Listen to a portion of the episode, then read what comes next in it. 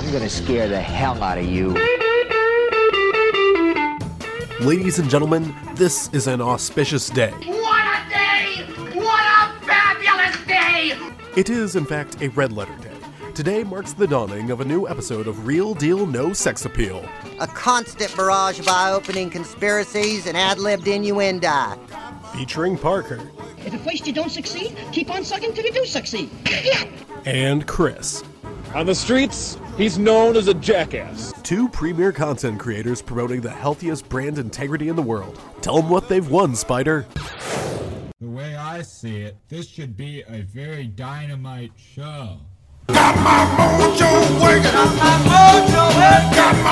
Welcome, ladies and gentlemen, to another episode of Real Deal No Sex Appeal. My name is Chris. With me, as always, is Parker. And it's Stephen King month. We decided to do that. Now, you may have heard of Stephen King. He is the world's best selling novelist. Uh, that's it, actually. There's not really much more to him. So, he also made some movies, apparently, based off of his novels. I haven't actually read anything by him because I read at a third grade reading level.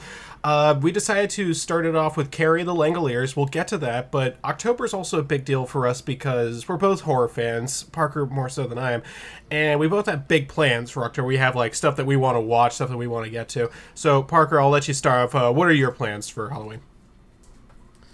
Well, I'm going to try and watch a movie every single day, knowing deep down it'll fail because of having to do things like watch three hours of The Langoliers and four hours of The Shining. That I'm not going to get to it, and it's going to ruin my month, and I'm probably going to resent you for the rest of my life for it, honestly. You know, that's about what I expected. Meanwhile, for me, I'm trying to. I, I have a lot of movies I'm trying to get to, but my stuff is kind of more, I guess, eclectic.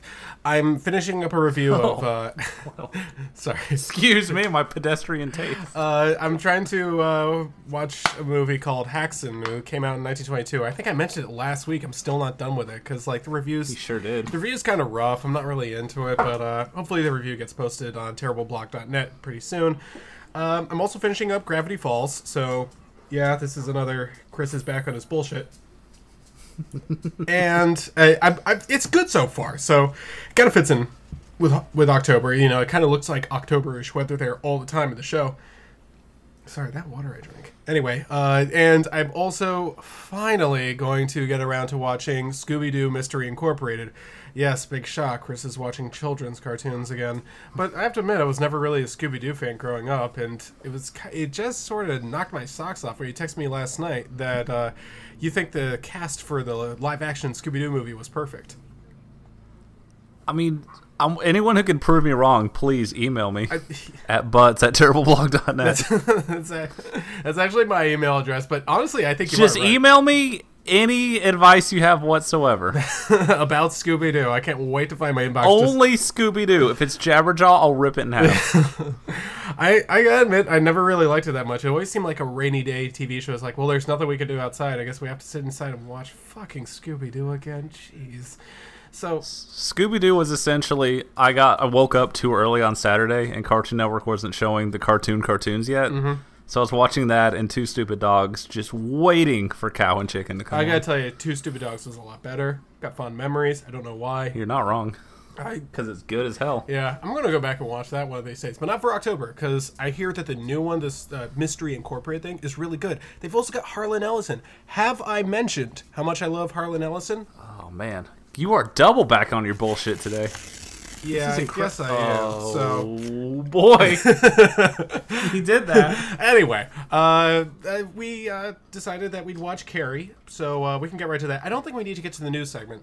So, uh, I mean, I guess a brief news segment here. Uh, so there was a mass shooting in Las Vegas. Uh, maybe we. Here's your weekly movie news. There's a Men in Black spinoff, and the world's a fucking nightmare. Chris, what'd you watch this week? what did I watch this week? Um, out. Besides 18 hours of the Langoliers. Oh, jeez, the Langoliers got to me. Carrie was good. Carrie was worth it. Uh, I had a really good Sunday because, man, ordinarily my Sunday is just filled with football, but I didn't even watch. Oh the, yeah, dude, how good was your Sunday? I football? didn't watch the Patriots at all because a girl came over to my house and she watched what? movies with me, and we went out to a restaurant. We went out to two restaurants. Oh, she could see the fucking look on my face. So you have deceived me for the last time. Look, I So we watched Carrie, and before we No get- apology, huh? Yeah. So before we we get to Carrie, I want to give some backstory here. I haven't read Carrie yet. I I was hoping I could maybe like find a way to squeeze it in before October got here, but it just kept you know the days kept passing me by. It's like what 800 pages or something like that. It's like 200. Carrie's short, really?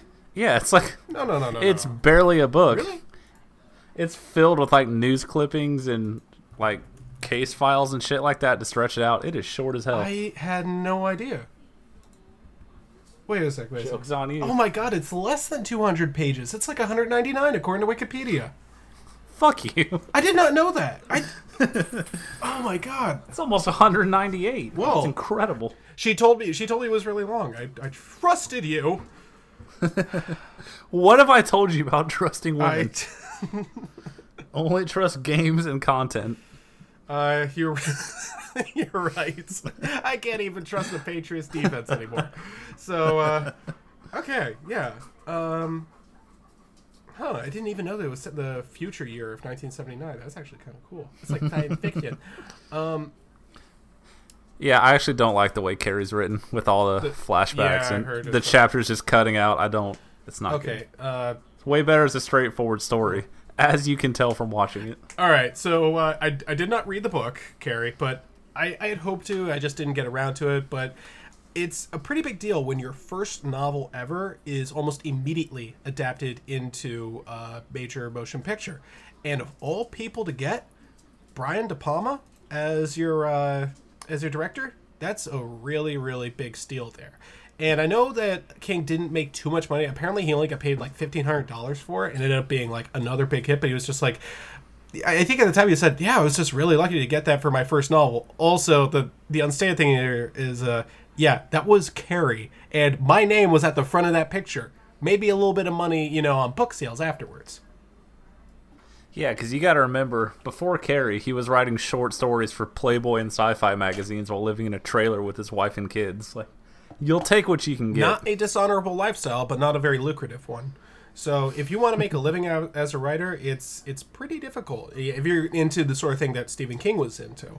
Just do all of the cocaine, and the words will follow. which is you know not entirely shameful but uh oh my god i just okay i, was, I read something on the wikipedia which i'll get to very soon i guarantee i'm going to get to this one uh carrie came out in 1976 and in the first five minutes of watching it i knew that i was probably going to like it now that sounds tasteless because the first five minutes involve carrie getting slapped for sucking at volleyball which by the way i could have sucked at volleyball too and then it cuts to a bunch of teenage girls in a shower. And then it cuts to Sissy Spacek uh, soaping herself off and getting her period. But I liked it because of like you can immediately tell that there is a style here. And, You know, like they're playing that song that what is it called, like the theme of Carrie or something like that, like that little flute thing that they likely. play, and it's you know it's filled in slow motion and everything. I was just like, there is heart in this movie. Th- This isn't like one of those other movies where just like, boom, Carrie's gonna kill them all. It's, it's just like, no, no, no. There's we're we're trying to do something here. You know? I mean, in that first, what is it, a minute of them playing volleyball, you learn everything. That's right. You see everyone playing in that slow zoom, and as soon as you see her, you just hear, just give it to Carrie, she'll fuck it up. And then she does, and everyone laughs at her. It's like, well, there's your setup. And then they yell at her. That's a hundred pages right there. They Done. tell her she eats shit because she's bad at volleyball in gym class. Can can we you know roll our minds back you know ten years or so to high school, where who who gave a shit in gym class? Who? I would really, man, when I would belt out those five, sometimes six push ups, I felt on top of the world, and no one could tell me I ate shit. Well, it was really important to me to boss other people around and to tell them that they need to try harder during basketball, in gym class, in high school. Who amongst us hasn't been in high school and sucked John Travolta's dick to convince him to ruin a girl's life? Whom listening? Please write in if you Well, did. I'll I'll get to that in a bit, but uh, so Sissy Space, I mean Carrie White has her period in high school, uh, and uh, so I have to admit I kind of liked the uh, the school principal call- calling her uh, Cassie Wright instead of Carrie White. I, I I thought it might have been a nice little conceit for this podcast to keep referring to her as Cassie Wright for the entire podcast, but I, I don't think I'd be able to do that. No, the dedication it takes for everyone in this town to simultaneously hate, despise, and pity her is incredible. Additionally, it is one of those things where immediately you feel bad for her, and it's not even like one of those manipulative ways like you see in like a couple other movies where it's like, "Oh, don't you feel so bad for this character?" and you realize, "No, I don't. This character's done nothing to make me want to like them." Whereas Carrie White is constantly abused by other people, and I do kind of want her to succeed. That guy constantly calling her Cassie, I, you know, actually it got on my nerves a bit. I was just like, "Dude, come on, stop doing that." He got corrected, and then he said it to her face immediately I know. And then that so she's perfect. So she's walking along the sidewalk after getting her period, which honestly probably feels a little bit worse, you know, like that long walk home. And then this kid on a bike, who why isn't he in school? Just decides to start taunting her for what reason? I, this little fucking prick. And then she like knocks him over with her psychic powers. I was just like, that's awesome. I like that you get a sense that this entire neighborhood despises Carrie's mom.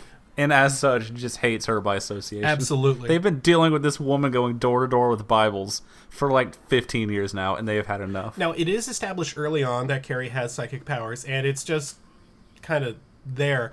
Uh, they don't really explain how many midi chlorians she has, but you do Don't do this. So she goes home and she sees her mom, Piper Laurie. Do you know Piper Laurie from anything else? I feel like I do, but if you ask me off the top of my head, I couldn't Okay, she it. was in Twin Peaks. She was really good in Twin Peaks. This was this was like whoa, Piper. Is that like the the titty bar, like Hooters? And she was also something of a Right in the gut. Boy, I deserve that for the midi chlorian lines, don't I? You sure Yeah. do. Uh, she was also uh, she was a pretty big success in Hollywood back in like the 40s and 50s, and then she kind of got out of it. Ah, yes. The era of film I appreciate. Yeah. Anyway, she she kind of gave up me. on it, and then they were like, "Oh, come back. We want you to do Carrie," and she was just like, "Fine, I'll do it." And did you know, Parker, that Piper Laurie was nominated for an Oscar for this movie? It's fucking incredible. It is- I don't know what she's doing, but I love I'm it. telling you, whatever she is doing, she is doing it as hard as she can. Uh, she, I, I read the Wikipedia trivia, or not the Wikipedia, the IMDb Yes, trivia. I was about to get to that. Uh, Is have you ever been less surprised by a piece of trivia in your yeah, life? uh, Piper Laurie is like, this is the most over the top thing I've ever done in my life. This has to be a black comedy, right? And honestly, watching it with that knowledge, I'm kind of on her side for some of it because, oh my goodness, I I, I watched that first scene and uh, where she's like, she puts Carrie in a closet for having her period, and she's and she like the, she starts like making the sign of the cross with her knife. And like at the climax, with like this big weird ass grin on her face, and she keeps telling uh, Carrie to repeat this phrase. She keeps saying it over and over again. I was just like, "Holy hell, this is just nuts! This is just crazy." You talked about her in the climax. I'm just gonna say it now because I don't want to forget later. When she gets home after the prom and she's just standing behind the door in that fucking nightgown, Oh, you, I about screamed when I noticed her. oh, you know what the worst part about it is? I only glimpsed her because I think it was reaching down to like I don't like scratch my leg or something like that, and uh, Alice was just like, "Oh, she's behind the door," and I was just like, huh, "What?" What? Did I like only barely glimpsed her? I was just like, "Ah, fuck, I missed it." That's the thing though, is the way There's that, no music stings, just oh fuck, yeah, there she is. That's that's the thing about the movie that I really like is more than anything else. What this movie does incredibly well is the way that it's shot. This is a beautifully shot movie. Whoever was doing the cinematography, I, I think it was what was it Mario Tosi or whatever. Oh my goodness! It's just the way that everything is framed, the way that you know you get these viewpoints. Whatever they were doing with that camera was just intense. I mean, every single camera angle between Carrie and her mom, like just perfect. Don't get used to it. That's We're gonna go down some roads in this month. Yeah, that's uh, that's definitely true, especially with uh, Stephen King stuff. Uh, but uh, so she's bullied by uh, those Carrie, of course. Carrie is bullied by those other girls in her class, which we've mentioned this before about Stephen King. What did greasers do to this poor boy? He went through a very tough time, and I can only assume the 1940s slash 50s slash whenever. Yeah, uh, I have never seen a guy hate bullies as much as Stephen King. Boy, can you He's been getting out his personal demons for five decades, and he still can't get over these goddamn greasers. can you imagine? that they're like come up their hair and then pants them and shove them in a locker? Boy, do you think uh, do you think a bully ever called him tits? God, I would hope so. Uh, can you imagine? Probably more about his Bucky Beaver teeth. Oh, there's or his weird shaped face. Hey, what's up, Doc? and then they'd slick their hair back and drive off in their fucking Christine car. Start throwing carrots at him. I'm gonna show them. I'm gonna dress up like a girl bunny, and I'm gonna seduce them, and I'm gonna write a spooky novel about it. Click, Click clack. Can you imagine if he had just decided to like do some push-ups and actually stand up to him? What a pussy. Anyway, Cassie decides. Oh, sorry, what typewriters are for. Yeah. Anyway, Carrie decides that uh, By your logic, actually, I'll defeat you with words. uh, Carrie I say as I write all my thoughts. Carrie decides that she has so she has some sort of crush on a boy in her class named Tommy. Dude, how much did you salivate over Tommy? That hair is the most delicious thing I've ever seen. I'm fucking telling you, dude. Like fucking Tommy was like the best part of this movie. It, the the best part about this is I think it's either the actor or apparently in the book he's this way too. The, the character, he's just the most aloof with the flow guy I've ever met. He's just like, I don't want to ask Carrie to the prom, and then they sit and they don't talk about it. It's just like, fine, I'll do it. And I keep wondering, what is he going to get out of this? Like if Tommy asks me to prom, I'm letting him know it's a sure thing. Oh yeah, absolutely. In fact, You don't have to rent the limo. Mm-hmm. Just bring your dad's pickup, and you are in. Now, the question here why does Tommy ask Carrie to the prom? Well, because Sue tells him, Sue is Tommy's boyfriend or girlfriend, and she's just like, Yeah, I want you to ask out Carrie to prom. The whole time I was watching, I was just like, Oh, there's a scheme here. There's some sort of scheme going on. and uh, the the gym teacher for all those girls is just she's on my side. She's just like, what is the scheme here? And Sue's just like, look, I just think she needs to start seeing someone else. Maybe it'd be good for her. And she's got this weird face when she's explaining, like, yeah, I think it'd be good for Carrie. I'm just like, what is she planning? Like, I know about the pig's blood, that's going to happen eventually, but what's she going to do? Meanwhile, Tommy's just like, Kill- dude, why am I here? All right, can I like fucking go? And like, I just, I, dude, the waves are out there, man. You know, I gotta get out there and surf, bruh. Can we talk about how invested that gym teacher is in Carrie's Uh, life? that gym teacher cares more about her life. than Little her- much. Yeah. Well, that What's your plan, huh? You're gonna take her to the prom and embarrass her? Like, fucking what? Okay. Do, you- do I know you? okay. There's that, but I did like the gym teacher just because. Look, I never. She's belted the shit out of Carrie. though. well, uh, not Carrie. Stop screaming! Oh yeah, yeah, she did. Yeah, she did hit Carrie. I forgot about that. But she also hit Chris, which, by the way, terrible name for a villain. But so she lines up all the girls in class, and she's just like, "Look, I'd like to take away your prom tickets and suspend you for six days." The girls are like, "Oh, prom," and then just like Aren't instead, women you know, stupid? Three day detention, and it's with me. And she just starts, you know, doing like uh, exercises with them. And can we talk about the music? It's incredible. High school PE montage. Mm-hmm. Why, by the way, no one in this movie wears a bra. No one in The Langoliers wears a bra either. What's up with that? Anyway. I sure did notice that in Langoliers. Oh is- yeah, there's just like oh, It's oh a yeah. well, bit nippy on that. also plane. in Carrie, you see Carrie's dress. I was just like, you need a band aid. You need two band aids. Just like, you know. Look, you never know if this night's gonna happen again. You just go for Yeah. it. Well. oh jeez. Anyway, uh, It's like her mom ever let her wear a bra. I I kind of I. Could see your dirty pillows, Chris. this movie's so They're good. called breath, and every woman has them. And I was about to raise my hand and be like Audrey Hepburn, actually, but that's really mean. but uh, she, uh, That's cool. I'd Olivia Newton-John went around the corner if he didn't, so we're fine. yeah. Well, anyway, so the all the girls uh, in that gym class, except for Carrie, who's excused from gym class for a week, lucky dog, uh, they have to do these these uh, exercises and stuff. And they're like, she can't make us do this. I was just, I'm watching it. I was like, this is the easiest shit I've ever seen in my life. They're jogging in place. They're doing girl push-ups. They're doing jumping jacks. It's, I'm like, God, anyone can do this. And and so Chris, Yeah, anyone. Anyone could just do all these push-ups and jumping jacks. Anyone can. Tommy, Don't can. ever speak to me like that. Tommy can do whatever Yeah, he apparently wants. he's going to nationals. What sport doesn't matter.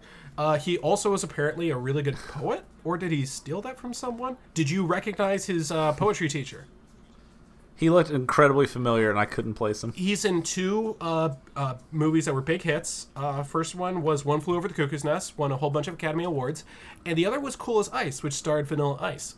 Oh fuck yeah! Yeah, so he was in both of those, and uh, boy, I gotta tell you, just the more I think about Tommy, the more he just didn't really have a personality besides aloof, but you still like him. You're just like, boy, I like that guy. Um, anyway, Chris, if I was a Stephen King book, I'd be a Tommy Knocker because he would do whatever he wanted to me. oh hell yeah. Uh, Knocking boots, son. Yeah, so Chris is just she's just nuts and she decides, "Oh, I'm not going to do these exercises anymore because raising my knees is hard." I don't know. And she decides to get her boyfriend Billy. Let's talk about John Travolta's very first speaking role in a major motion picture. Actually, guys, we have a special guest. John Travolta's in studio. John, what was it like filming that movie? Well, I gotta tell you about filming this with Chris. I uh, tell you, get the pig over here. It's it's like he's trying to be Bob Dylan as he's performing this. All right, Chris, welcome back. You just missed him. John Travolta was in here. It's Oh, so jeez. fucked up he had to use the bathroom. a lifelong dream. Anyway, like, I, so he's interested where he's like, he's he's driving his car with Chris next to him. Have you ever seen a less functional relationship than that? I've lived several, yes. I mean, besides me and my father, of course. But I'm gonna. Eh, Ted doesn't listen. Uh, it's it's like uh, you know. They're hitting each other and yelling at each other and cursing at each other. He's drinking while driving, and doesn't get in trouble for it. I liked how like it started off as playful slapping, and she called him a dumb shit, and he just popped right in the face, like "fucking told you not to." Yeah, and I was Make fun of me. and immediately you're just like, boy, Stephen King really doesn't like bullies, does he? Uh, and then she she's like, listen, I need a favor, and she starts blowing him and says, with As perfect enunciation, with a mouthful of dick, I hate Carrie White. If I ever have a sexual encounter, I'll tell you if it's anything like that. But I just have to go with what the movie tells me. Oh boy, I And didn't think it's how blowjobs worked, but The best you know, part is actually John Travolta's reaction because his reaction is so she says, "I hate Carrie White." His reaction is, "Who?" Which is fantastic. Like, Wait, who is this person? yeah, this movie's real good. it is actually very good. Uh, the thing is, like, there, the one problem that I think that sticks out more than anything else in this movie is the speed. It's very inconsistent. There are a couple moments that go on by like almost an exact minute too long. Uh, first example, uh, Sissy Spacek showering herself. I she's she's fine to look at, I'm sure, and I guess it goes with like the music, and we're supposed to be learning about her, and of course, you know, the period, etc. But it's like, okay, I get it. You can cut this anytime. Same thing where the girls are doing their exercises. It's like, please, no more of this funk music. Just you can go ahead and cut it. Sounds like an electric harmonica, and the rest of the movie goes fast. It's like we're doing this, we're doing this, we're doing this, we're doing this, we're doing this. Don't forget the part where they're trying on suits, where he literally just speeds it up for five seconds. Oh yeah, what was it? Not even five seconds, like two seconds. I was just like, I what are you don't doing? understand. I I actually I so Alex laughed at that. She knew it was coming. I was just like, what, was that a mistake in the film or something like that? I did like that scene though because that scene captures what high school boys are like better than almost any other movie.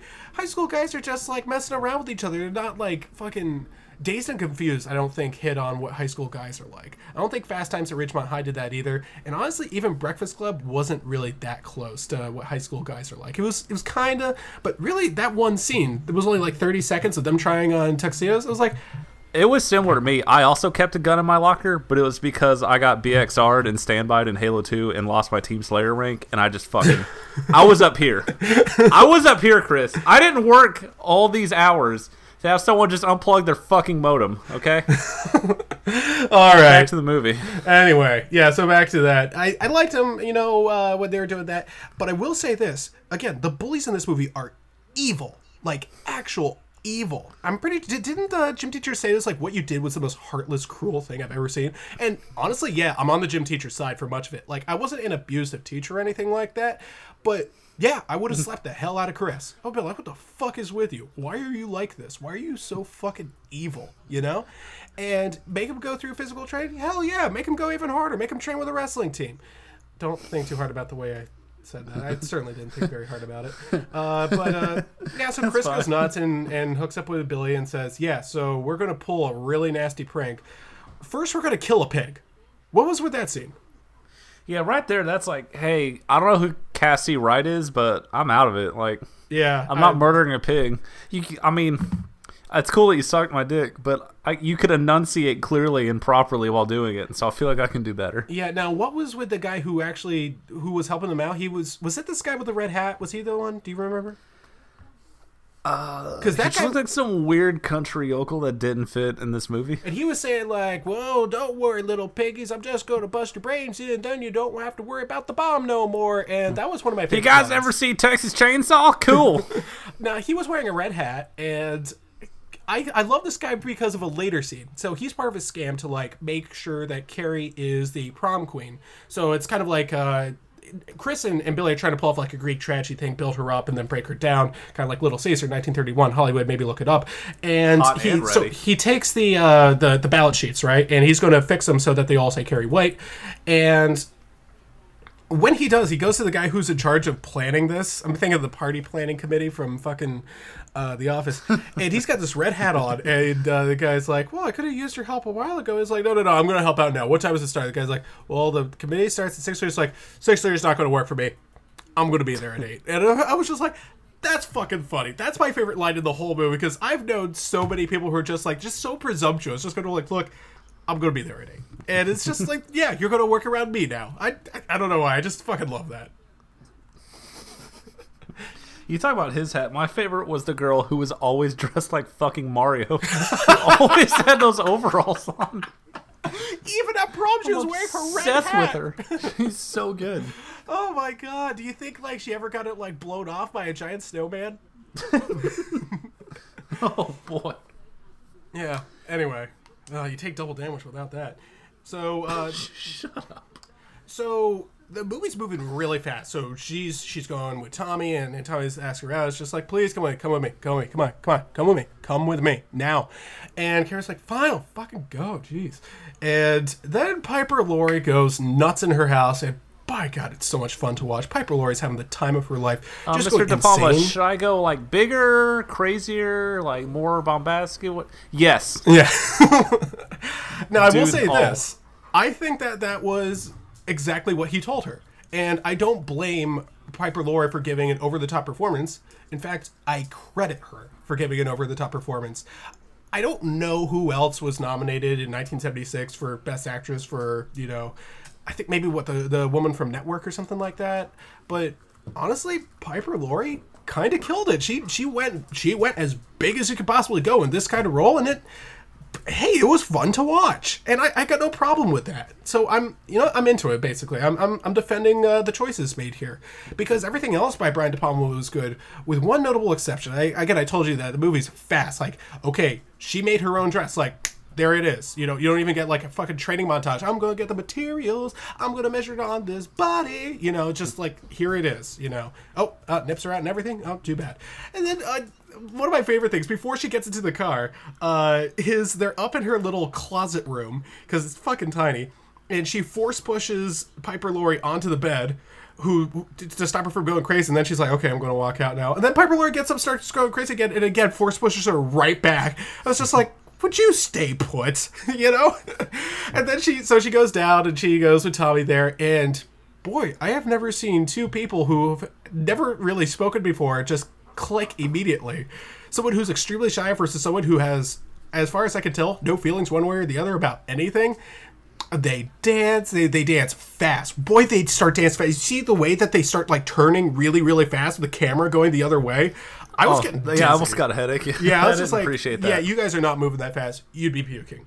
But I, again, it's probably shot that way on purpose. So again, I'm defending the choice. It's just it's kind of like kind of funny to watch, you know.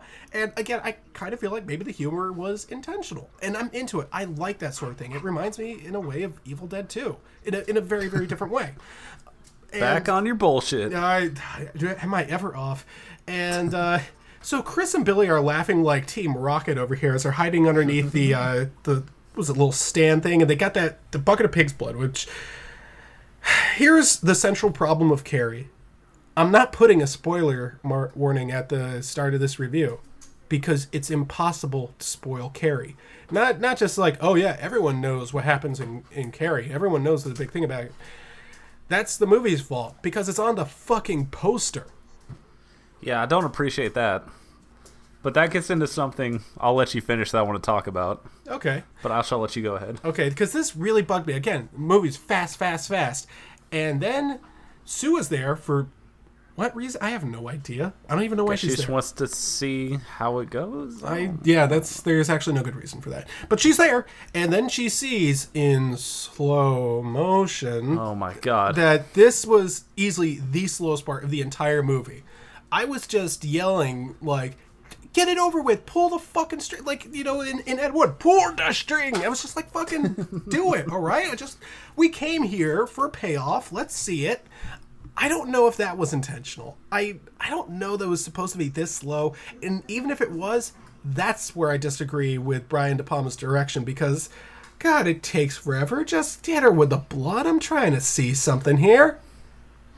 So the thing with this movie is it's impossible to not know how it ends. Yeah. Everyone knows the pig's blood and everything. Mm-hmm. But it still works when you know what's coming. Because the entire movie, you're just like, please God, let this be like Clue, where there's like alternate endings. Let this, for the one time, be the time things work out for her. It's just the slowest, most heartbreaking drudge towards it, and you know it's coming, and there's nothing you can do about it. Exactly. Because Carrie White is such a likable character. Like even back when she first gets asked out and that gym teacher pulls her aside and like brushes her hair and all that and she starts blushing, it's like, oh god, no, please, just let one nice thing happen to this woman, for the love of God. But nope. It's unfortunate that that's just not that kind of story. And I have to admit, the effects and everything during her rampage, those are some really good effects. I didn't like it that Tommy had to die. That's just not fair. And the gym teacher, too, I guess. But, I mean, all the fire and everything, that's not easy to pull off. And it just looked good. And I gotta tell you, here's where it really comes home that Chris and Billy go beyond evil. They try to run her over with a car afterwards. I don't know how she caught up to him or any of that, but doesn't really matter. I, I don't know. I don't even know what's going on here. Like at, at the end of it, like you see all this destruction she wreaked, you'd be like, dude, I'm out. You win. All right. It just fucking this game isn't fun anymore. It's just like, no, no, no. Let's run her down. Let's fucking. I love bullying people who could also kill me, and then they get killed. They get killed as shit. Well, let me push up my glasses here. Uh, in the book, on the way home, she just like levels the entire town, but they couldn't afford that, so I, I you get the car, and that's about it. Well, the movie made its money back this way, so it's okay. But They're uh, fine. They're so- doing okay. So uh, during the scene where Older Blood gets dumped on her, uh, what does she hear in her head? You want me to say it, don't you? Yeah, I do. We're all gonna laugh at you. She's so good. just constantly they're all gonna laugh at you they're all gonna laugh at you they're all gonna laugh at you and i can tell this is something that's just like oh this is gonna be the refrain in so many people's heads and yeah. it's not even that it's funny it's just like oh that's creepy as shit you know and she, the worst part is she saw it coming so she takes uh, her second walk of shame through this town and she's soaked in blood and she walks home and uh, as soon as she walks into the house i couldn't help but like start making jokes like rapid fire it's just like all right, mom. A bit of egg on my face here, and uh, other things too. And she's and immediately she starts noticing the candles. And Alex made a good point. She's like, Oh, my God. As soon as she sees all the candles, she's like, right there, I'm out. You know, it's just Oh, like, yeah, you know, this isn't my house anymore. I got to move out. I got to strike out on my own. Not the candles. All right, I can't. I'm not going back in that closet because after four decades of like writing horror novels, that fucking statue with those eyes Oh, what was with is the most upsetting thing I've ever seen in my life. What was what was with those eyes? I have I don't idea. know, but I hate it. Yeah. So like fucking she's going through there as soon as she sees the candles like she's making the jokes like yeah I'd be rushing out of there. I'd be like mom I gotta tell you all the candles kind of a fire hazard let me, you know speaking from personal experience here. And uh, she's so she's going around just I, I don't even think she calls for her mom does she? Right? So No, she she just, just she goes moseys on upstairs and, like uh, washes herself off puts on a sweater I guess what does she wear And then, like we said, she's standing behind the door, and then she's still back there after she's done bathing. Oh, fucking kill me! Yeah. Uh, which, by the way, what a great shot. I Just- that's just a great shot there. What you a know, gorgeously filmed movie. it is. Which It's- is not something we're going to say very often this month. Yeah, uh, that's definitely true. This is one with a lot of time and effort put into it. And then uh, Carrie's mom goes nuts again because Piper Laurie, good God bless The boys! Oh, tell me what his name is. It's just- it was so funny to me. And then she gets And I liked it. Oh, she was going nuts. And then she gets killed in the exact same way as that Jesus statue, which I have to admit, I saw that one coming just because when you see that Jesus statue, if you could tear your eyes away from his eyes and his Led Zeppelin hair, Nope. Nope. what is with. Oh my god, I wrote Alice Cooper hair. We're besties. Yeah, well, what is with the uh, arrows in him? Uh, it's actually not Jesus. It's some random.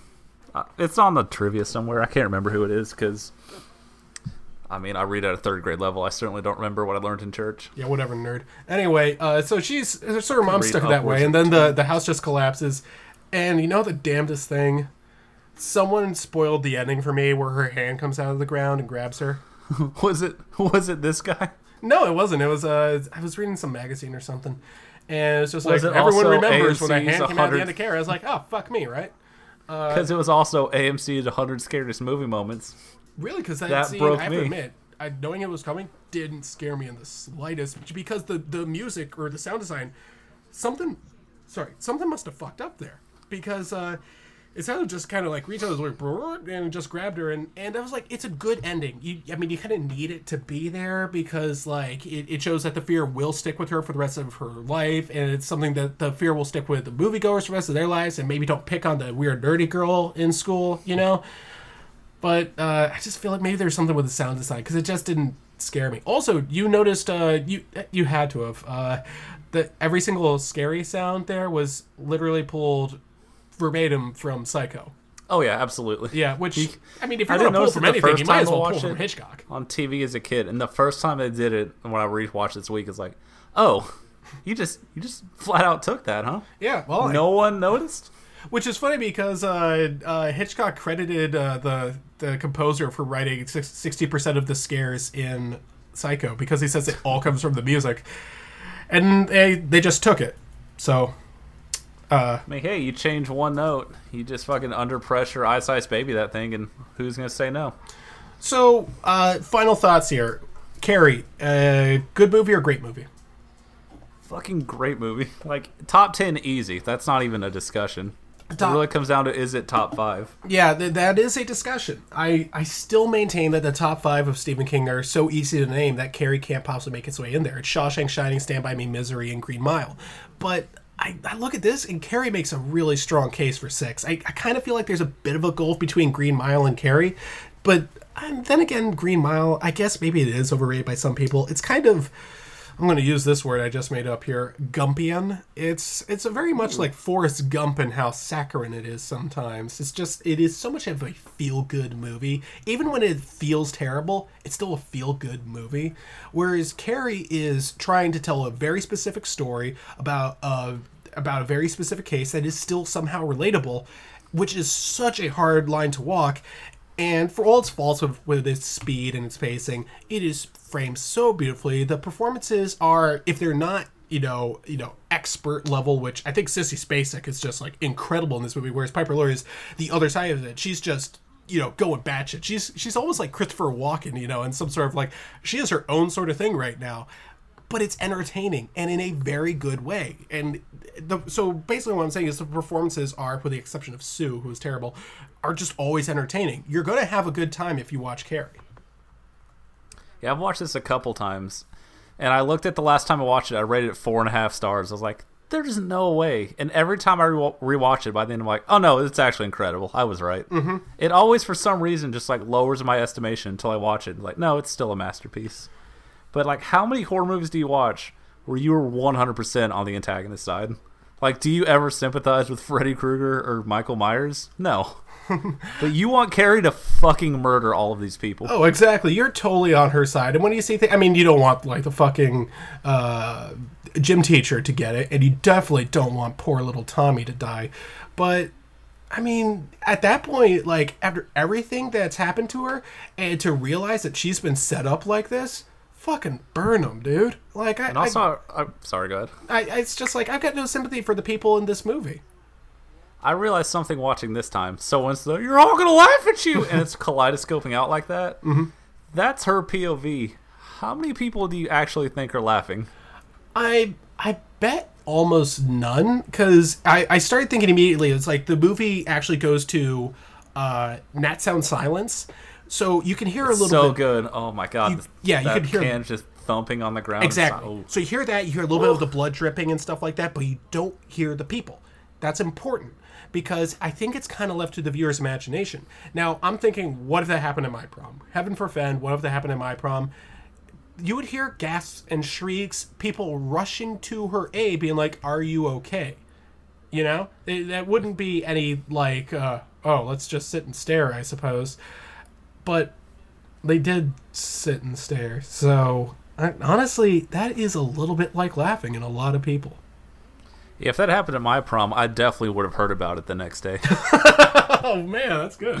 oh well. Uh, the only other thing is, do you know how like the book for Carrie came to be? Um, I have. I okay. I think I I know. Uh, Stephen King was a teacher, which uh, I was too. So I'm kind of like Stephen King, and uh, he was he was teaching, and he had a couple of uh, he had two girls in his high school who were who were kind of they were kind of outcasts, you know. They weren't very popular, and he decided to sort of like blend them together and add in some other stuff, and you know make a novel out of it. And this was like make or break for him. He was like, if this didn't get sold, I don't know what I'm going. I don't know if I'm going to write. I don't know if I'm going to live. You know, and it got picked up and it got really, really popular. Like he straight up, his wife was digging through the trash, cleaning it out, and she dug the manuscript out of the trash and convinced him to finish it. So this book almost never happened. It finally gets published. It's it does okay. Then this movie gets made. It triples its sales, becomes a bestseller, and then we get all these great things like the Salem's Lot, The Shining, The Langoliers.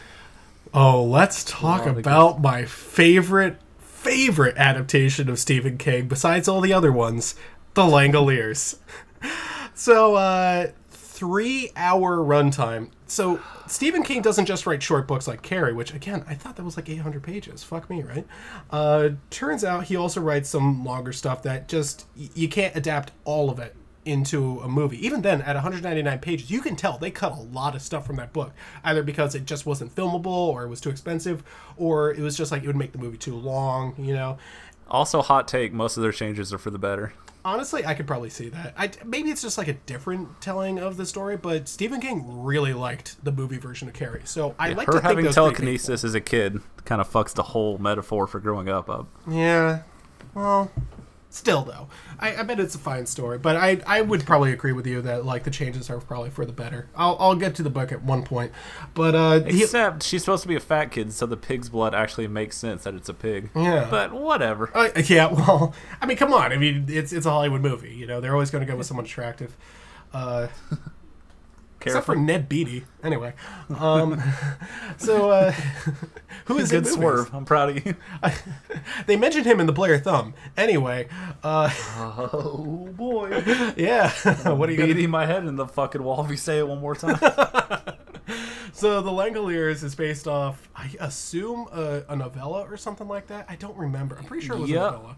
Out of a Um, fuck, I had the name written down, but I forgot it. It was one of those novellas that was just four stories. That also gave us Secret Window with Johnny Depp. So fucking thanks to this thing. Yeah. Um, this is one of those things where I, it came out in 1995. Let's remember that date. 1980. He they they make uh, The Shining, which is directed by Stanley Kubrick.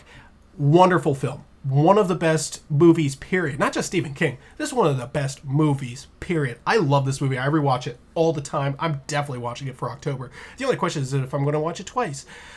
But Stephen King hated it. He hated this adaptation. And he's kind of warmed over to it later on, you know. Later he's like, well, I guess it's not that bad. It's just not my story.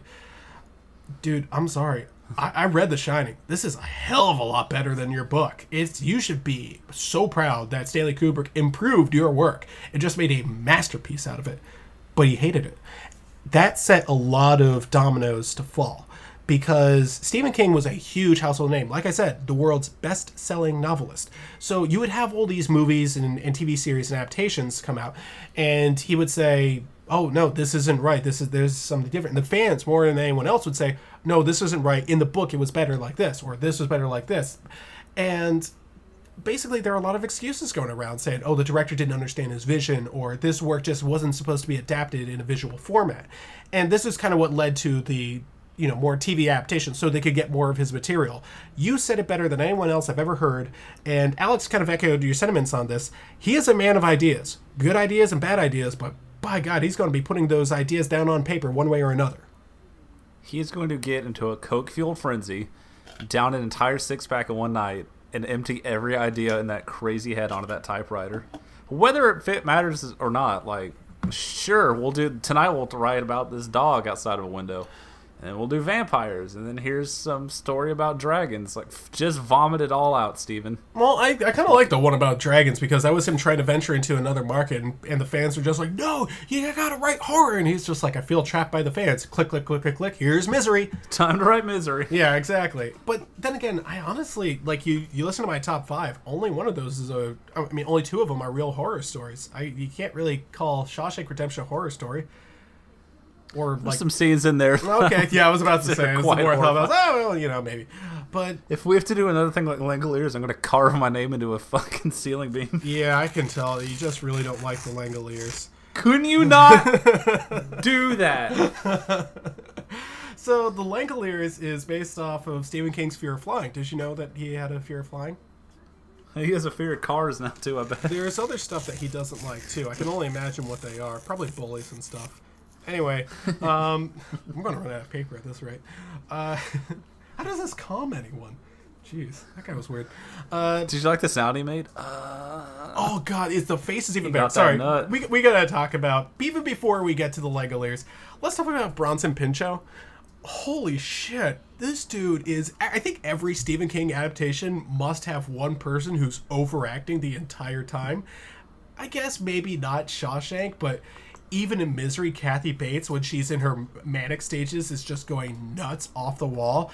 But fucking Shining, uh, you got. Uh, I, I will say, honestly, Jack Nicholson is is just being more Jack Nicholson than he's ever been in that movie.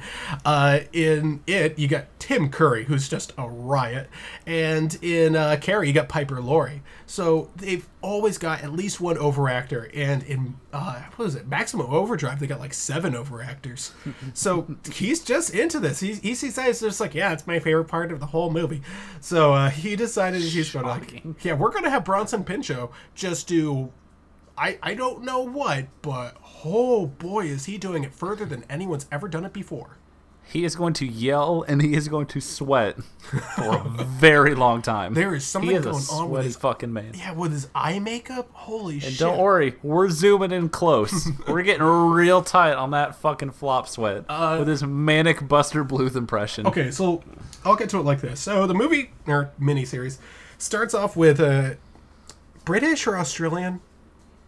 Apparently he's British, but uh, that's no British accent I've ever heard. Yeah, I gotta tell you, uh, a man meeting up with Tom Holland, the director, uh, and he gets out of the car with Tom Holland.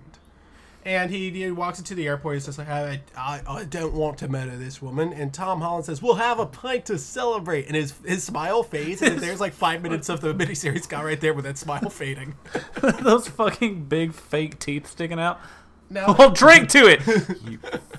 Then Tom Holland, uh, I, I mentioned his name very loudly for two reasons. One, you know Tom Holland from Fright Night and and Child's Play. Yeah, Child's Play. Yeah, Fright Night and Child's Play. So one of the You'll be familiar with him soon enough. But- Just give it time, friend. Do you happen to have uh, the Langoliers on DVD? Yeah. Uh, look at the back of the box. Uh, just flip it around. Go way down to the very bottom of that box, and it says on there, and in the credits, it's like, uh, who cares? Tom Holland in big shiny metallic lettering. It's bigger than Stephen King's name. You're just like, holy shit. The Tom Holland? Oh, we're in for a spooky ride. What's he gonna do with this story from the Master of Horror? Yeah, which very important. This is the master of horror. So uh, we then cut to Bronson Pinchot, who plays I, I don't remember. It's, it's some sort of like stockbroker, or something like that. Businessman, really is what we're going to call him. And uh, he's walking into the airport, and his lackey comes up behind him and says, "Oh, you didn't make forty three million dollars. You lost forty three million dollars. You'd think someone would have caught that sooner. And that seems like a pretty big mistake." I know I lost it. Yeah, so Good. he says This is that. gonna I be really admit, good. I hadn't seen it long enough where I remembered why he did. Uh, we'll get to it. yeah, we will Craigie get to it because that was. Uh, boy, you're gonna have to explain it to me because I think I forgot. Anyway, we also see some, some sort of like school teacher and a blind chick named Dinah. Holy shit! I spent an hour screaming at my TV. Is her name Diane or Diana? Dinah. D I N A H. And they couldn't even put Fuck her in a kitchen for the really easy joke. Anyway, Kill yourselves. Anyway, so she's blind, and we keep getting reminded about this, but boy, she's the least interesting character. And she's got psychic powers. They called it shining. And somehow, just just like A, why is there a psychic character in every Stephen King story? And B, boy, could someone teach this kid how to act? I felt really bad when the first time she's on screen I went, Is that her boy or a girl? Because that haircut is not helping Al- anybody. Alex said it best. He was like, the only reason you know she's a girl is because she's wearing pink. They probably got her set and went, "Oh, let's just uh, put a little pink shirt on here, about a pink jacket. You want some pink glasses, bitch? what is this? What is this fucking home improvement kid haircut you got? Jonathan Taylor Thomas head ass. Uh, yeah. Anyway, uh, the pilot gets off the plane and he finds out his wife Annie died. So, did you make the same joke I did? Did you mean ex wife? Oh, And he ex still ex, cried? ex-wife. Yeah. Well, I mean, fine. What did you make the same joke I did though? Let me hear it. I don't want to own up to it. His ex-wife's name is Annie, and he's just like, "Oh, is she okay?" And I was just like. "Annie, Yeah. are you okay? Are you okay? Are you Annie?" okay, Annie? Oh, I can't help myself. Anyway, um, Look, you got to do what you can to get through this because Anyway, so that takes a good 20 minutes uh, for that to happen. Then he gets back on a different plane, and they decide to go to Boston, home of the Boston Red Sox. And of course, fucking Patriots suck. And uh, so they're going two through. and two, America's favorite. yeah. So they fall asleep, and then they wake up, and no one else is on the plane.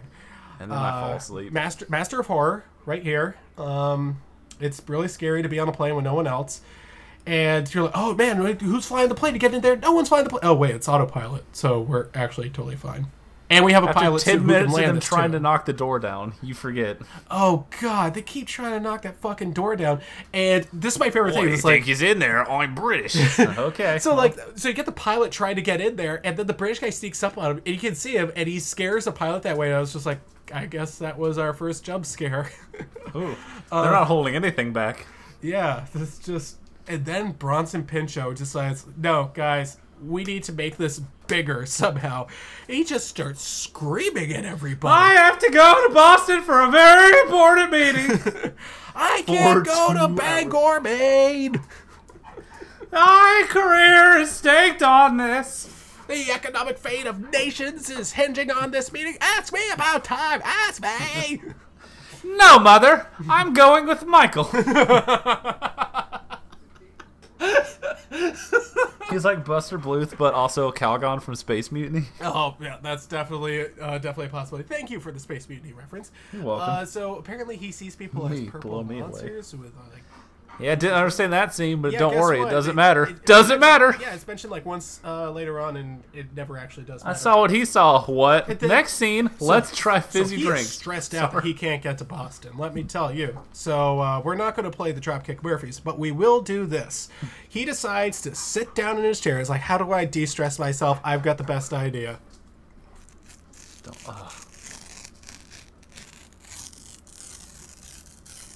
This podcast is really heavy with ASMR lately. I like where we're branching out like this. Well, it's important to have our brand like all over the place. So his little way of just distressifying himself is just tearing bits of paper uh, really slowly and, and rolling his eyes back and moaning. Yeah, well, so he yeah he tells his headband he has the most sexual face I have ever seen as he's doing this.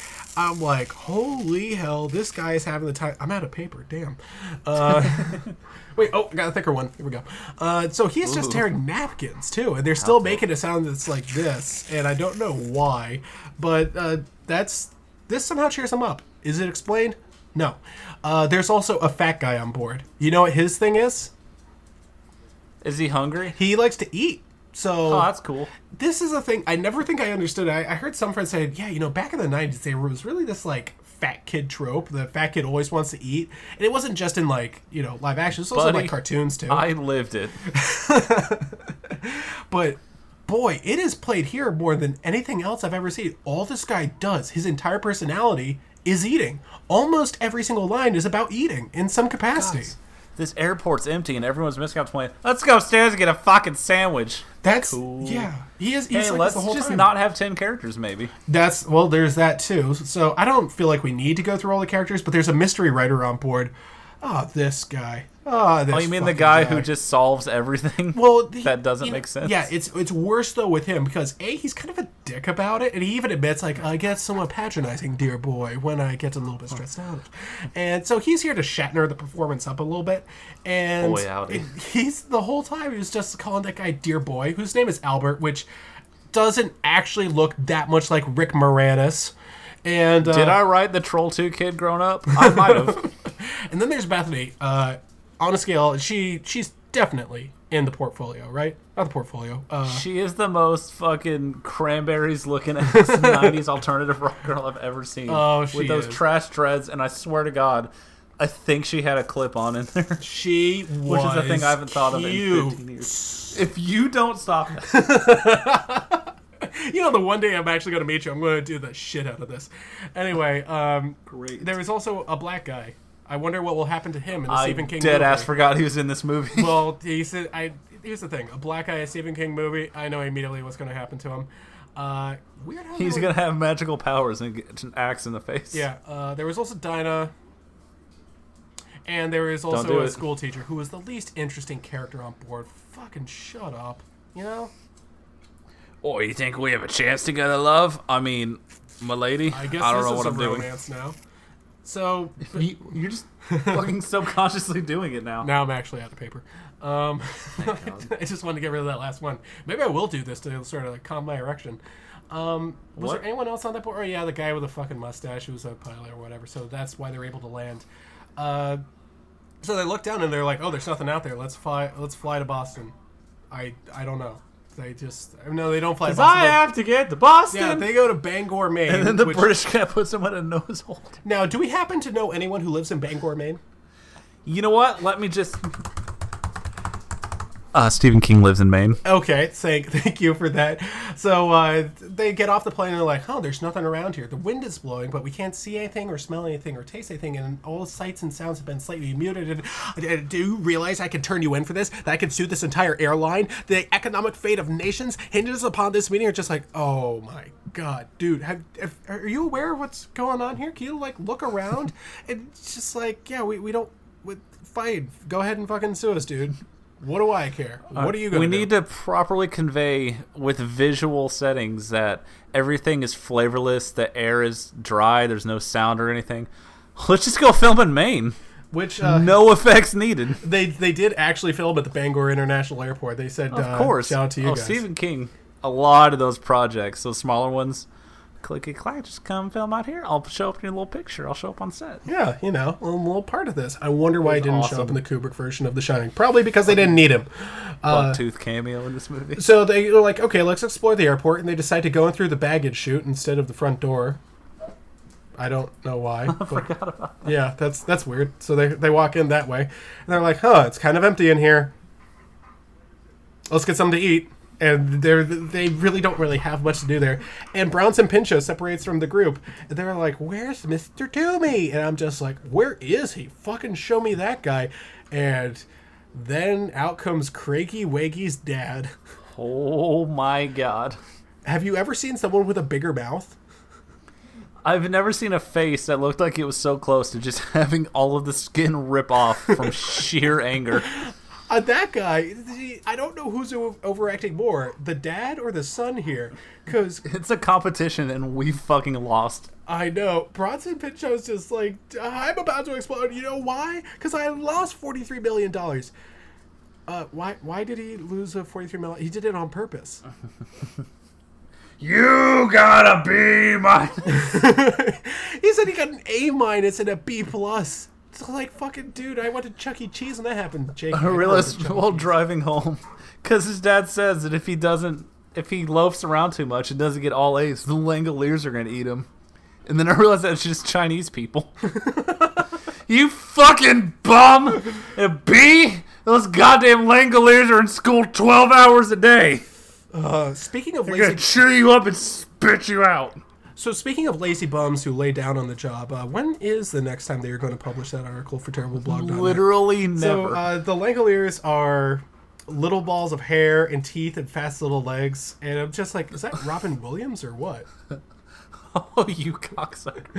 Uh, he died. Anyway, uh, so they're just like, okay, I'm going to find one way to get to boss or another. So he enters an unlocked security door, goes to an unlocked locker, and finds a fully loaded revolver, which I guess are standard issue.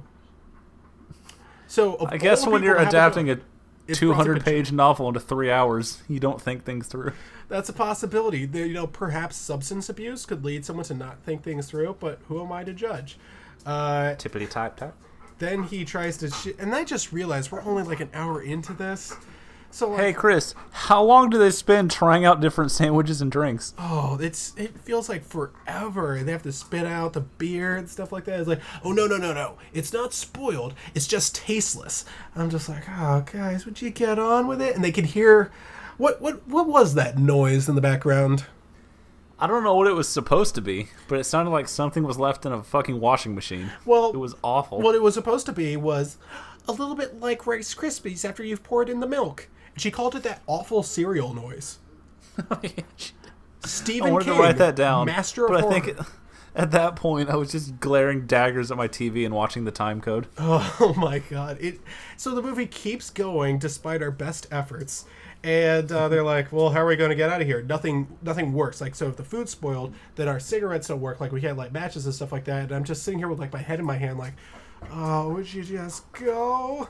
And uh, they're like, "Oh, so the fuel won't burn here either." And then the the fucking Albert says, "I have the solution to our problem," and uh, they're able to uh, Definitely wrote Hillary Clinton voice. I have a solution to our problems. Bipartisan compromise. so they uh, so the men leave the women folk behind and they take the uh, fuel and beer and cigarettes and stuff up to the plane and realize oh it works here but there's like a 15 minute delay why is there a 15 minute delay because this movie is three hours long we had to include everything for some reason Everything. Every test that they run, every drink they pour out, and watch fizz in real time. Jeez so yeah they each take turns trying the beer why It has flavor in here. Here, you try it. Oh, what did oh what did that boy say? Albert said something about the soda. It's like, gentlemen, the soda is quite excellent today. And I was just like, can we leave him behind? I wanted to fucking die at this point. so anyway, uh, Bronson Pinchot tries to kill the the girl, and Albert saves her, and uh, they're gonna hook up because of that. Who cares? He gets tied up, and then he escapes. And he just turns into a fucking cartoon character. He stabs the black guy because black guy in a Stephen King movie. We know what's going to happen here. And, We don't like you guys up here in Maine. and then he just The he- property value goes down. He just turns around with like his hair all all weird. He looks at Albert with a knife in his hand. He's like, "You're one of them, aren't you? One of the Langoliers?" And I, you can just hear the slide whistle as he turns around, like, "Boop!" And you're just like, "Oh my god! I, can I get more of this guy? I'll follow him around for three hours. Don't give me fucking the mystery writer, who, oh my god, the worst part of the movie, where it comes to a fucking screeching halt, is where th- he starts expounding upon his theory as to what's happened to them in the terms of like temporal displacement or whatever. I think I have found a fallacy in our thinking, and it is this. Whatever has happened has happened to us, but only in the. And, and I was just like, God, would you stop pausing too much? Stop pausing, like, with every single, like, three words. I look. I have the notes split up into night one and night two, and almost every other note in night two is in all caps, such as "We're two hours in, and this guy cried about his dad, and beer got foamy. Holy piss, kill me." I am so so sick of it because fucking like they says so we can't wish oneself back to November 22nd 1963 and in the Texas State Book Depository building and hope to stop the Kennedy assassination. I'm just like He says the whole fucking thing. yeah, as soon as he says that I'm just like, "Oh no, that would be a fucking awesome movie." Instead we get Langoliers. I'm gonna make a novel out of that in 20 years. Yeah, oh, You'll see. it'll be 450 pages. You're going to read every one of them. Oh, you wish it was only 450, motherfucker. 450 Oh for chapter God. one. You could Anyway. murder someone with that book. Yeah.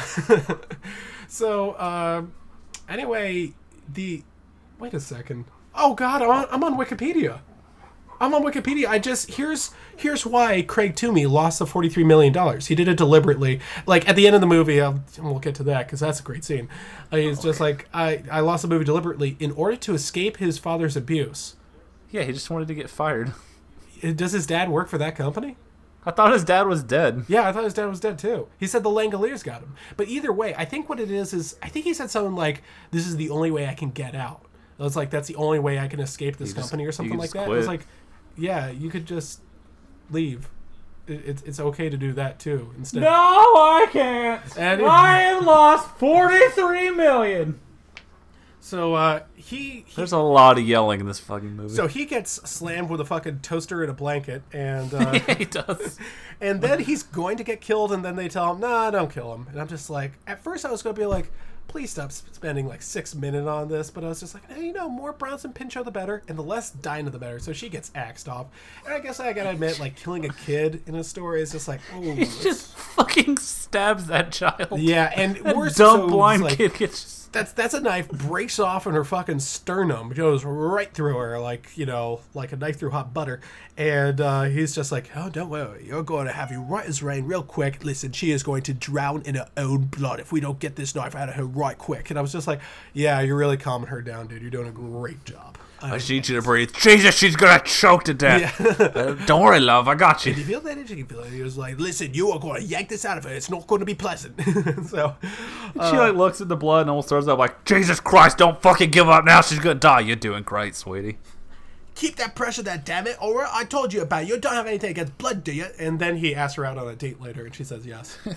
This movie's good as hell. yeah. So uh, it keeps. Hell, we're about four hours in. When did the fucking Langoliers show up? So they no, the Langoliers have been there the whole time. You can just hear them constantly. We keep staring out that fucking window, just You waiting know what? for They something probably to don't happen. have the money for good effects. They probably had to save it for the very end. Oh yeah, that's yeah. They they're probably saving it for all that because they certainly didn't spend it on the plane. You see that CG ass plane that Boy. they were using. Is that a bad omen or what? Yeah. Well, anyway, uh, they're like, okay, so this guy Craig Tibby's dead, but Dinah astrally projects herself and like makes him stand Sure. up. You ever watch Perfect Strangers? No. It was an 80s TV show. It wasn't very good. Anyway, Bronson Pinchot was on that. It's some sort of over the top, kind of racist stereotype of foreigners, but they were European, so it's okay. um, that. Yeah. Anyway, he honestly Bronson Pinchot went on to be a pretty good actor. He does like voiceover roles too. He's honestly he's actually a pretty nice guy. You could have fooled me because Uh, in this one, not so much. Anyway, he starts right off, and have you ever, and I mean ever, seen a goofier run than this? oh my god, I was acting it out in my living room. He's just it was incredible. He's just going, hey, da da da, hey, da da da. And just and immediately, he takes like three steps outside after running and eats shit right in front of two people on the plane, and gets up and he keeps going. the door. oh, he's fucked, lad. And uh, there's a board meeting right there, and who's the head of the executive board? The fucking angriest beaver of them all, Stephen King, with that mustache. Oh, my god. man, that mustache. And uh, he asked them in what I think might have been a scene from the actual board meeting for the producers. Tell me how much money you made me. He's like, I didn't make any money for you. I lost money for you, and I did it deliberately. And interesting thing here, he immediately grabs Pokemon, go to the pole. yeah. and he immediately grabs two different women to grab them and scream in their faces. I think that was intentional. I think that's just course like it was. sexist as shit. And just start scream laughing on them, and and Stephen King just has like the same face that I have while watching the whole movie. and uh, then the Langoliers come. Disgust. Now, I heard tell of a young lad in middle school who was somewhat distracted from his work, but his head was in the clouds and he was more focused on art and he used to draw things from some of his favorite late night horror movies. Oh, fuck, I forgot I told you that. oh, you think I would ever forget oh. this? So tell me about the Langoliers. Okay, for my defense, what year did this movie come out? 1995. Stop ripping that! I thought the monster design was pretty cool. So, I used to draw a whole bunch of monsters and stick figures. And somewhere in my room, if I can find them, I will post them. That I drew a bunch of little monsters based on this design with just all the shitty rows of teeth in a circle. It somehow looks, be- if I remember it right, it looks better than this movie does. Oh, if you don't say so yourself. But I will say. I mean, I can't. I, I said stick figures. Yeah. Like, that was the depth of stick figures with fucking anime hair. And yet. Yikes, these things. They look really good. Stop ripping Anyway, them. I have to admit, this is taking up way too much room. Only, I now I got all these like paper strippings all over the place. Who Good. does this? I deserve this. Anyway, Crazy they look Wiggy terrible. does. They're worst things I've ever seen in my life. The fucking teeth and everything. As soon as I see it, and I have to admit, as I was watching, I'm kind of like, would you fucking move? These people are standing on the plane. They're just looking. So this is why the movie takes so long. They just stand there looking like, huh? Oh, that's something that's happening. They just like, I see something like that. I'm like, well, I'm gonna get in the plane. You know, I don't want to be outside with those things. And they they just stand there and they're chasing Craig Toomey away, and oh, it's the silliest thing I've ever seen in my life. So that allows them to get away. uh, Alex did bring up a good point. As soon as they get inside the plane, because the plane is technically part of the past or, or the future or whatever, uh, Or they're whatever, they're just indeed. like they're safe inside there, and we know they're safe because the Legolese try to attack the plane, and they're just like menacing them from the windows, like "Dar, dar, dar, dar, dar." and uh, they get to like the front of the plane, and the windshield, and the pilot's just like, "Get out of here, go on, get you know, go on, get, get, get over here," and uh, they're like, "Okay, fine, we'll let you leave." And it's like an agonizing thing they pull out. It's just the least thrilling thing I've ever seen. But one more thing about that. I'm involuntarily, whenever I'm doing like that little teeth thing with them, I mean, I'm doing like the thing with my hand, like the fingers, is just like doing the teeth thing. You know who else does that? Craig Toomey's dad. It's the funniest thing. he just says that. I'm just like, holy shit. It was almost worth the five hours of this movie. So they're like, okay, we're in the plane again. How are we going to get back to our time? I'm like, okay, uh, let's go. Good news. There's 40 minutes left to figure it out. I looked. It is so long. They're like, okay, let's fly back through that sky vagina, which makes me realize something. Now, they got there because the pilots before were just like, dude, you see that sky vagina right there? Yeah, dude, it's a fucking sky vagina. Dude, dare me to go through it? Oh, dude, I totally dare you to go through it. Dude, I'm going to go do it. Dude, check it out. And they just go right through it. Reroute all coordinates to giant space gash. And uh, lone fucking behold. Anyway, they get there and they're about to go through. You're like, oh, thank you. This movie can finally end. Then, then the mystery writer is just like, no, wait, turn back before it's too late. And you're just like, oh, come I on. Are we doing this? livid. again? I thought we were done. we have to turn back. I fucking yelled in anger. Yeah, it just in my apartment. keeps going, and fucking. I, I couldn't I couldn't stand that. So they're just like, oh, one of us must die because they have to like knock everyone out on the plane, so they're all sleeping. And Alex brought up a point that she's very adamant about. I'm not sure about it. She's like, there could have been a way for the British assassin to live. Like you think about it, and like so he knocks everyone out. He would maybe have just enough energy to like press the button, and then they're all okay. You know like I don't know, maybe it's a possibility. Maybe or they could have like tied a, a string to his hand, and then he could have pulled the string, and then he would have like pulled the lever, or something like that. Have you- Have you mentioned that I like that movie yet? Anyway, before we do that. We have to have 20 minutes of him talking to that school teacher about how they could have had something. It was like, oh, make sure you tell my dad. And he's like, and they're like, uh, British guy, we need you. That we're right in front of the sky vagina. We're just kind of hovering right now. Kind of need you. It's like, wait, one more minute. And listen to me, love. I need you to go tell my dad. Tell my dad that I was going to get it all up. You understand me? They probably don't even know each other's names, and he's like prolonging everyone's safety for. All right, now you go tell him you take him flowers, right? It's like, boy, the way I murdered people, boy. It doesn't matter, all right?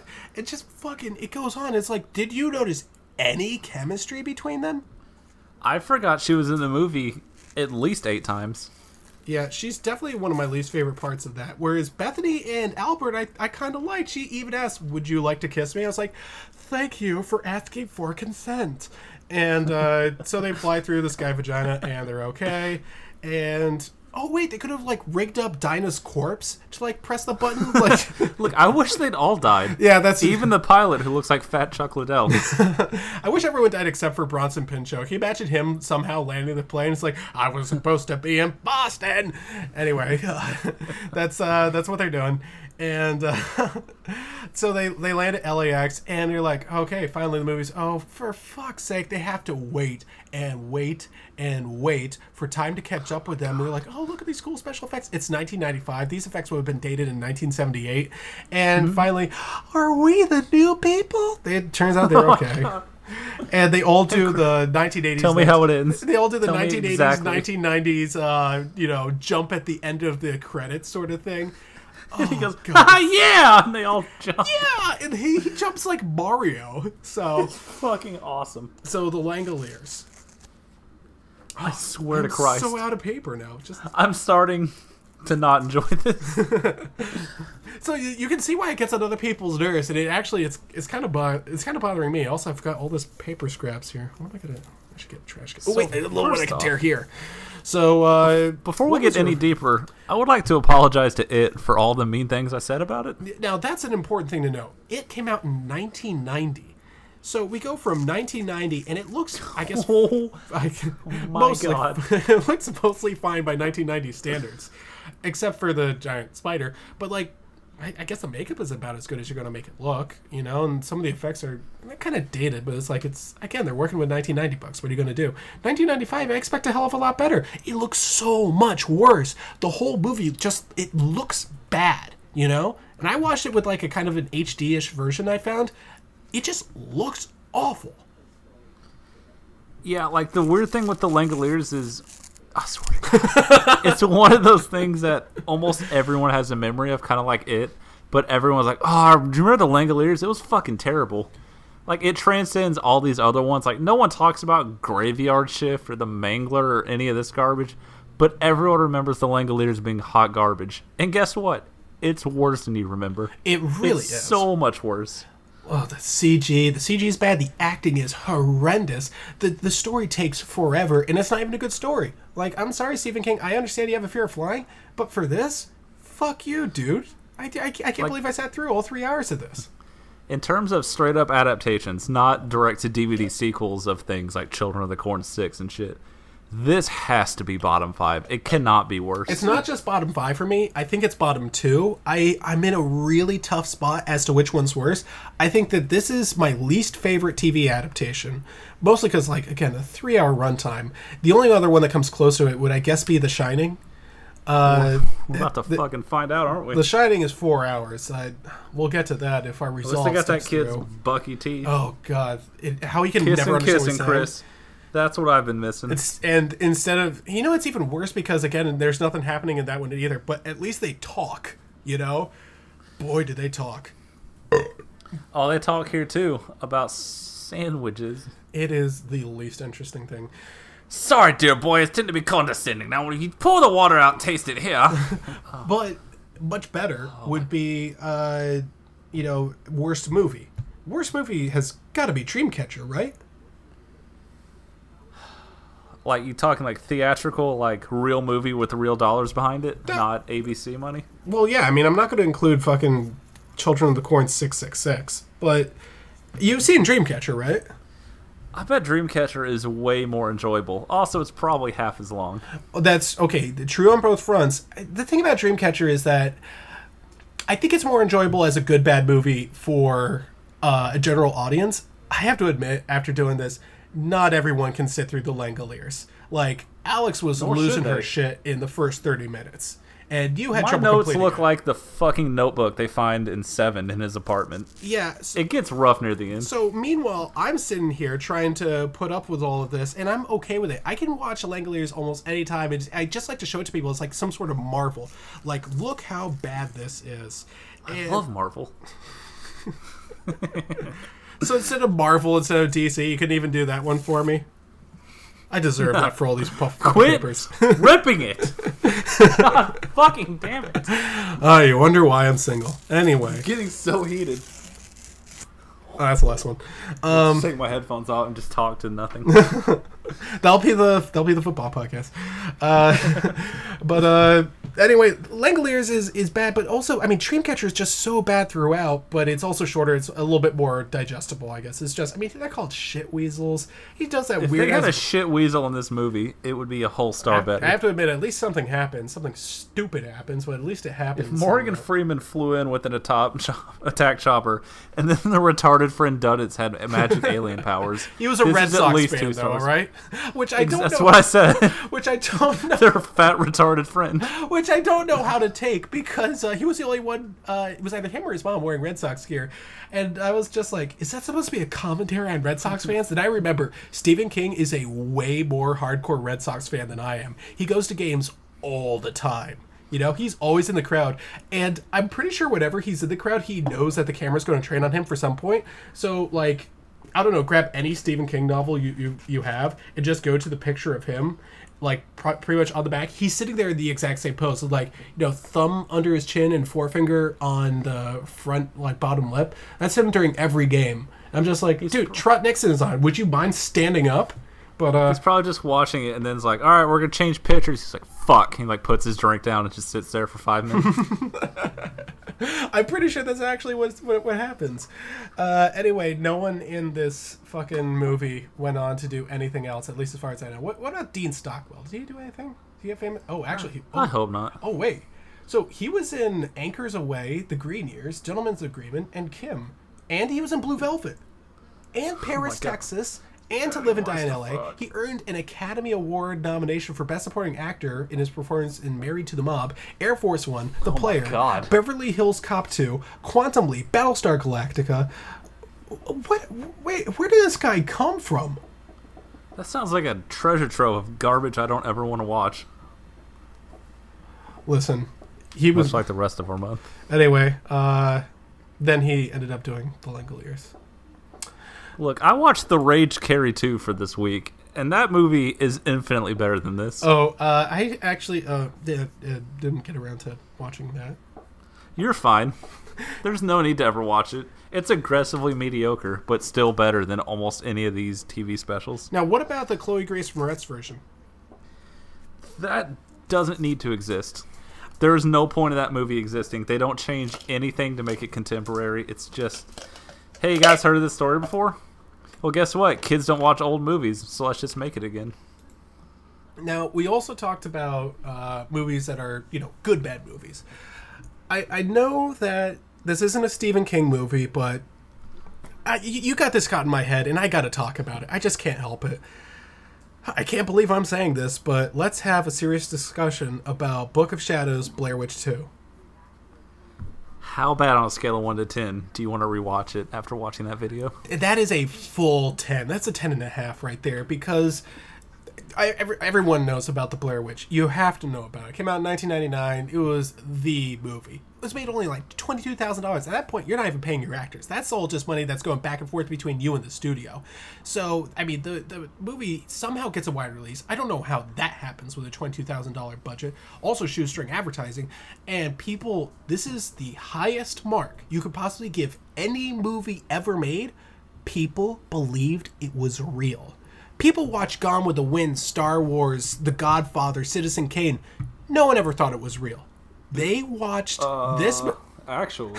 they watched this movie and they said, "This is real."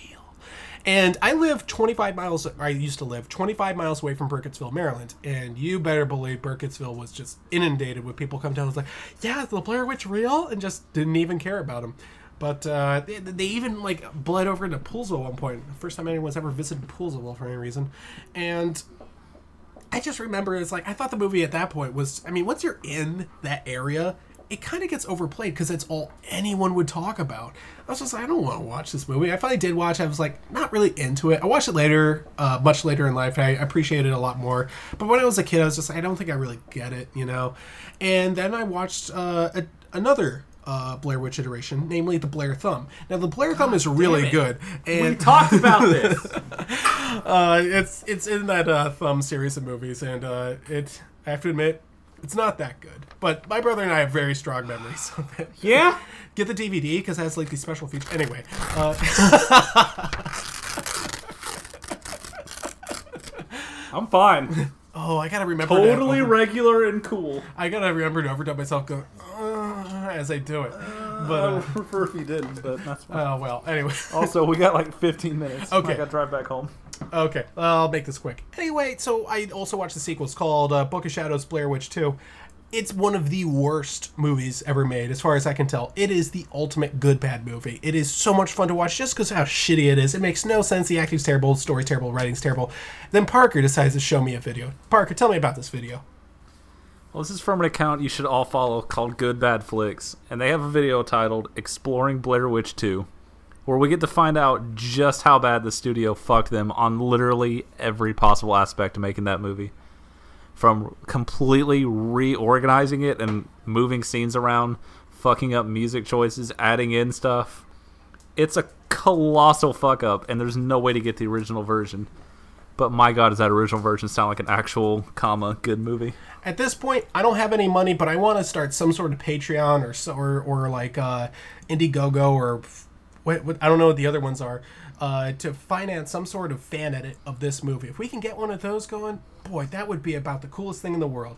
Anyway, you improved my day when you showed me that. That just was just like that knocks my socks off. So I'm going to do you a favor. Our movies next week are The Tommy Knockers and Creep Show. Oh, you, uh, you did me a favor, huh? Yep. With the Tommy Knockers. The Tommy Knockers. I didn't buy that book. That was it was like a million pounds. Chris, what is a Tommy Knocker? That's a really good question. God damn it!